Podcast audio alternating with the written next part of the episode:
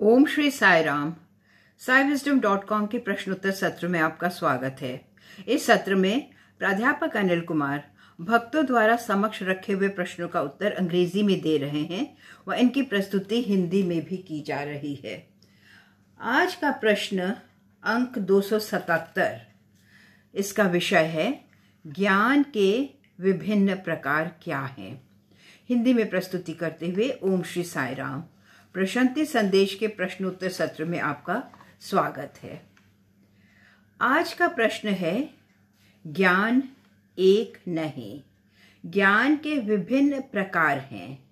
यद्यपि शब्द ज्ञान का प्रयोग समस्त प्रकार की जानकारी के लिए किया जाता है, जो कि एकत्रित की जाती है, लेकिन विश्लेषण करने पर हमें ज्ञात होता है कि ज्ञान के विभिन्न प्रकार होते हैं। क्या है यहाँ? आइए इनके विषय में कुछ जानने का प्रयत्न करते हैं। तो हाँ मैं इनके विषय में वैदांतिक दृष्टिकोण अथवा दार्शनिक परिप्रेक्ष्य से चर्चा करना चाहूँगा। प्रथम प्रकार का ज्ञान ऐहिक ज्ञान अर्थात लौकिक ज्ञान है, जिसे हम सामान्य ज्ञान कहते हैं। द्वितीय प्रकार वैज्ञानिक ज्ञान है। अर्थात वैज्ञानिक बुद्धि। तृतीय है सौंदर्य बोध अर्थात कलात्मक ज्ञान। चतुर्थ प्रकार है अनुष्ठानिक अथवा रहस्यात्मक, अर्थात आध्यात्मिक ज्ञान। यह चार ज्ञान के सामान्य प्रकार हैं, जिनसे हम परिचित हैं। लौकिक ज्ञान, वैज्ञानिक ज्ञान, कलात्मक ज्ञान एवं धार्मिक अथवा रहस्यात्मक ज्ञान। सभी चारों। लेकिन एक पांचवा भी है, जो स्व का ज्ञान, आत्मा का ज्ञान कहलाता है। परम ज्ञान, अर्थात ब्रह्म ज्ञान, अर्थात परम। हम विश्वास के साथ कह सकते हैं कि ज्ञान के सभी प्रकार वैदिक काल से, ऋग वेद के काल से लेकर ठीक आधुनिक संग्रहक विज्ञान अर्थात कंप्यूटर साइंसेस तक, यह सभी अपने वर्ण विषय अथवा मार्ग में द्वैतिक हैं। द्वैत अर्थात द्विविध। यह समस्त द्विविध हैं। लेकिन केवल एकमात्र है ब्रह्म ज्ञान अर्थात परम ज्ञान। जो कि अद्वैत है, अर्थात अद्विविध अब हम यह भी कह सकते हैं कि यह समस्त, ऐहिक ज्ञान, वैज्ञानिक ज्ञान, कलात्मक ज्ञान, धर्म ज्ञान, यह सभी अपेक्षिक ज्ञान हैं। हम इन्हें अपेक्षिक ज्ञान की संज्ञा भी दे सकते हैं, क्योंकि यह प्रत्येक ही परम नहीं। इस प्रत्येक को अभी भी वृद्धि करनी है। कुछ अन्य का अन्वेषण करना शेष है। अनुसंधान करना है, प्रयोग करना है। अतः यह चारों प्रकार परम नहीं। यह मात्र अपेक्षिक विज्ञान ही है। लेकिन ब्रह्म ज्ञान, जो कि अद्विविध है, जो कि परम है, इसके परे अन्य कुछ नहीं। अन्वेषण करने के लिए कुछ नहीं। अनुसंधान करने के लिए अन्य अतिरिक्त कुछ नहीं। इस कारण आदि शंकराचार्य ने मात्र दो शब्दों का प्रयोग किया।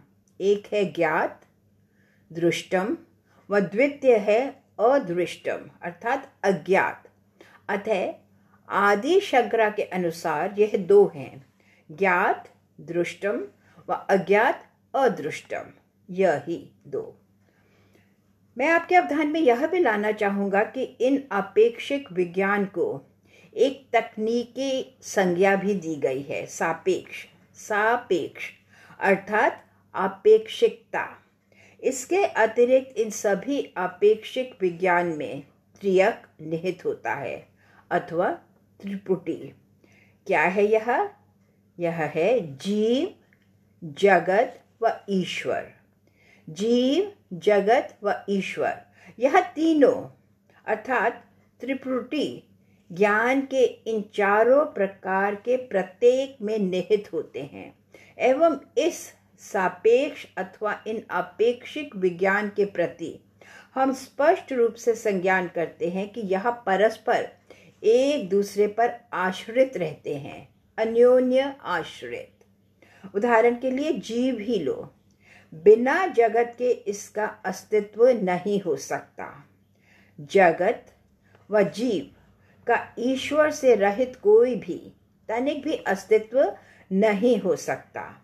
दिव्य से रहित कोई अस्तित्व नहीं हो सकता। अतः एक अन्य पर आश्रित रहता है, अन्योन्य आश्रित। यह अपेक्षिक विज्ञान अन्योन्य आश्रित है। व उनमें त्रिपुटी अथवा त्रियक, यह आधारभूत विशिष्टताएँ होती हैं। अथवा हम इसे इस प्रकार भी व्यक्त कर सकते हैं, ज्ञात, ज्ञाता व इससे परे। आवृत्ति करते हुए हम इसे इस प्रकार भी व्यक्त कर सकते हैं, ज्ञाता, ज्ञात एवं इससे परे। यह इस संदर्भ में है कि मैं यह भी कह सकता हूँ कि इस त्रिपुटी जिसका हम तीनों अपेक्षिक विद्याओं में अस्तित्व है, यह इन तीनों घटकों को वास्तविकता की अथवा जिसका अस्तित्व है की मान्यता देता है। ज्ञाता, ज्ञात व इसके परे जो कि अज्ञात है, वह वास्तविक है।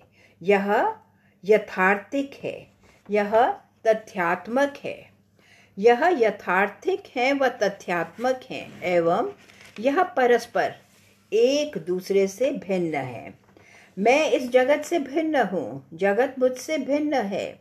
हम दोनों आत्मा अथवा इससे परे की आत्मा से भिन्न हैं। अतः यह तीनों अन्योन्य आश्रित हैं, जैसे कि जल रोधी कक्ष। अब बिंदु यह है कि अपेक्षिक विज्ञान में, जो कि द्वैतिक अर्थात द्विविध हैं, त्रिपुटी के अस्तित्व के साथ जो द्विविधता पर आधारित हैं व अन्योन्याश्रित हैं। हम यह संज्ञान करते हैं कि ब्रह्म ज्ञान, दिव्य ज्ञान, स्वयं ज्ञान ही परम, इसका त्रिपुटी अथवा त्रियक से कोई संबंध नहीं। अन्य शब्दों में जीव, जगत व ईश्वर जो कि परे हैं, अज्ञात हैं। यह तीनों विलग नहीं, वह एक ही है। यह तीनों ब्रह्म ज्ञान में विलय हो जाते हैं, जो अद्वित अद्विविध हैं, ज्ञात। अतः बिंदु यह है अपेक्षिक ज्ञान व ब्रह्म ज्ञान अर्थात परम ज्ञान के मध्य अंतर का यह प्रमुख बिंदु है। हम ब्रह्म ज्ञान अथवा परम ज्ञान को अपेक्षित ज्ञान के विपरीत के रूप में चरण, चरम निर्बाध भी कह सकते हैं। अब, इस संदर्भ में मैं कुछ शब्द कहना चाहूँगा। यदि तुम वैज्ञानिक विद्या लो तो इसमें तीन हैं। वैज्ञानिक, विज्ञान एवं प्रयोग अर्थात अवलोकन। त्रियक। यदि तुम कला का उदाहरण लो तो पुनः त्रियक। गायक, गीत व श्रोता। त्रिपुटी। साहित्य इसमें भी त्रियक। लेखक, कथा व पाठक, जो इसका पठन करता है। त्रिपुटी। अतः इसका अस्तित्व चारों विद्याओं की प्रत्येक शाखा में होता है। अपेक्षिक विज्ञान में। लेकिन परम ज्ञान में, ब्रह्म ज्ञान में, यह तीनों एक से एक में विलय हो जाते हैं। यहाँ कोई तीन घटक अथवा त्रिपुटी नहीं रह जाते। इसका एकमात्र तात्पर्य है कि कौन है वह एक? जब तीनों एक में विलय हो जाते हैं, ज्ञाता ज्ञान एवं अज्ञात। जब यह तीनों विलय हो जाते हैं तो फिर यह क्या होता है? यह ब्राह्मण है। परम चरम। कहाँ है यह? यह तुम में है। तुम स्व हो। तुम ब्राह्मण हो। तुम दिव्य हो। यही भगवान बाबा कहते हैं कि तुम ईश्वर हो। अहम ब्रह्मास्मि। मैं ब्राह्मण हूँ। वह यही सत्व है, यही तत्व है। कृपया इसका संज्ञान करें। अपेक्षित ज्ञान खंडित होता है। पूर्णता अथवा पूर्ति जैसा कुछ नहीं होता। लेकिन परम ज्ञान में यह स्वयं में ही पूर्ण होता है। ऐसा कुछ नहीं कि अब आगामी क्या? विज्ञान के क्षेत्र में वैज्ञानिक निरंतर अन्वेषण, अनुसंधान में व्यस्त रहते हैं, क्योंकि वह जिज्ञासु होते हैं कि इसके आगामी क्या। यह आकांक्षा कहलाता है। आगामी क्या? क्या आगामी अन्वेषण है? अपेक्षिक विद्याओं की यही प्रमुख विशिष्टताएँ होती हैं, जो कि द्विविधता पर आधारित होती हैं। यह अपेक्षिक ज्ञान कदापि जीवन की सामान्यता में अथवा किसी समस्या का किसी प्रकार का कोई समाधान नहीं देता। यह केवल ब्रह्म ज्ञान अर्थात अद्वैत ज्ञान है जो हमारे जीवन को समाधान प्रदान करता है, इसे परिपूरित करता है। ब्रह्म ज्ञान की स्पष्ट उक्ति है कि कोई तीन का अस्तित्व नहीं, जैसे कि ज्ञात, ज्ञान व ज्ञान से परे, ज्ञात से परे अर्थात अज्ञात। लेकिन एक ही है जिसका अस्तित्व है, क्योंकि यह तीनों एक ही में विलय हो जाते हैं। इसे तुम आत्मपरक अथवा व्यक्ति सापेक्ष अर्थात एकत्ववाद की संज्ञा दे सकते हो। व्यक्ति सापेक्ष अर्थात एकत्ववाद, परम ज्ञान। अपेक्षिक ज्ञान जैसा कि मैंने पूर्व में उल्लेख किया, अन्योन्य आश्रित हैं। लेकिन यह परम ज्ञान आत्म निर्भर है, स्वयं पर आश्रित। यह परम ज्ञान निरपेक्ष कहलाता है। निरपेक्ष। अपेक्षिक ज्ञान सापेक्ष होता है, जबकि परम ज्ञान निरपेक्ष होता है। निरपेक्ष अर्थात आत्मनिर्भर, किसी अन्य पर आश्रित नहीं रहता है। साथ ही हमें इस विषय का भी बोध होना चाहिए कि पर ब्रह्म ज्ञान, परम ज्ञान किसी विशेष द्वारा सृजित नहीं, क्योंकि वह जिसका सृजन होता है, समय के अंतराल से निश्चय ही लुप्त भी हो जाता है। लेकिन इस अद्वैत का सृजन नहीं किया गया। आदिकाल से ही इसका अस्तित्व है। यह एक उपलब्धि नहीं, यह सिद्धम है। पूर्व से ही है। यह पूर्व से ही निष्पन्न है। यह पूर्व से ही है। यह श्री कोपनहावर, मेरे विचार में एक जर्मन थे, जिन्होंने कहा कि इस विश्व में दो चमत्कार हैं। एक है, ऊपर सितारों से झिलमिल स्वर्ग व द्वितीय नीचे धरती पर उपनिषद। यह विश्व के दो चमत्कार हैं। इसके अतिरिक्त, मैं आपको यह भी कह सकता हूँ कि अद्वैत ज्ञान में, अद्विविध ज्ञान में, परम ज्ञान में एक चतुर्थ आयाम भी है। अपेक्षित ज्ञान में तीन आयाम होते हैं। यह तीन आयामी हैं, लेकिन परम ज्ञान में एक अन्य चतुर्थ आयाम भी है। क्या है यह आयाम? हम तीन से तो परिचित हैं ही। प्रथम है दिक, द्वितीय है काल व तृतीय है पदार्थ। जबकि यह परम ज्ञान चतुर्थ आयाम है ब्रह्म ज्ञान।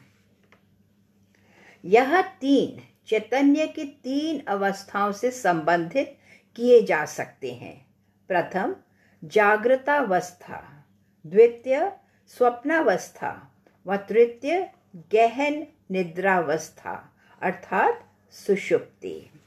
जागृतावस्था व स्वप्नावस्था, यह प्रकट होते हैं, यह अभिव्यक्त होते हैं, जबकि सुषुप्ति में यह अप्रकट होते हैं। तीन आयाम, चैतन्य की दो अवस्थाओं में, जागृतावस्था व स्वप्नावस्था। जबकि यह तीन आयाम गहन निद्रावस्था, अर्थात सुषुप्ति में प्रकट नहीं है, लेकिन तथापि अस्तित्व में निरंतरता है। यह गुरु गौड़ापाद ही थे, आदि शंकरा के गुरु, जो कि प्रथम थे जिन्होंने कारिका साहित्य की संरचना की। गुरु गौड़ापाद ने अपनी कारिका में व्यक्त किया कि अद्वैत ही एकमात्र वास्तविकता है अद्वैत शेष समस्त मात्र प्रतीति ही है, मिथ्या प्रतीति अर्थात आभास ही है, आभासिक हैं, क्योंकि इनमें त्रिपुटी अर्थात त्रियक निहित होते हैं। अब आदि शंकरा ने जो कि महान भव्य कार्य किया, उन्होंने इसे मानव जाति को उपहार स्वरूप प्रदान किया। अद्वैतिक विचारों का विभिन्न धर्म ग्रंथों में उल्लेख है। यह सभी एक में एकत्रित हैं। सभी पुष्प एक माला में ग्रथित हैं। आदि शंकरा के लेखन के रूप में, अर्थात भाष्या, अर्थात अर्थ के रूप में। इन समस्त अद्वैतिक विचारों को एक ही स्थान में लाया गया है, एक माला में ग्रथित। यह आदि शंकरा ही थे जिन्होंने इस परम ज्ञान की अनुभूति की। अतः वह पूर्ण कहलाते हैं। वह दिव्य स्वरूप मान्य है, दिव्यता के मूर्तिमान, भगवत पाद। क्योंकि उन्होंने उस परम ज्ञान की अनुभूति की। वह दिव्य के मूर्तिमान कहलाए। उन्होंने यह ज्ञान स्वयं तक सीमित न रखा। उन्होंने इस ज्ञान का संपूर्ण मानव जाति से सहभाजन किया। इस कारण वे विश्व के गुरु कहलाए। जगत गुरु। जगत गुरु आदि शंकराचार्य। एक गुरु की यह एक प्रमुख विशिष्टता होती है, जैसा कि एक रचना में उल्लेखित है, जिसे हम दक्षिणामूर्ति कहते हैं। दक्षिणामूर्ति अंत में श्लोक में जगत गुरु की विशिष्टताओं का उल्लेख है। अतः निष्कर्ष करते हुए मैं यह ही कह सकूँगा कि भगवत गीता उपनिषद, ब्रह्मसूत्र, यह समस्त विज्ञान ही है। पुराणों इतिहास व अन्य ग्रंथों के समान यह विज्ञान ही है। श्रीमद् भगवत गीता, उपनिषद व ब्रह्म सूत्र एवं यह तीन विज्ञान। शेष समस्त विज्ञान का विज्ञान है। शेष समस्त विद्या की विद्या है। राज विद्या लैटिन भाषा में इसे साइंशिया साइशियारम कहते हैं। ज्ञान का ज्ञान, विद्या की विद्या। अब, अंतिम वक्तव्य है कि जब इस ज्ञान को जीवन में प्रयोग किया जाता है, जीवन में लागू किया जाता है तो यह कला में परिवर्तित हो जाता है। यह जीवन की कला कहलाता है। जीवन की कला। दिव्य ज्ञान दिव्य जीवन में परिवर्तित हो जाता है। अतः व्यक्ति मुक्त हो जाता है। तारकम, अपेक्षिक विज्ञान। इस वार्ता में मेरा प्रयत्न ज्ञान के विभिन्न रूपों की व्याख्या करना रहा है। आप सभी का समय के लिए धन्यवाद। जय साई राम साई राम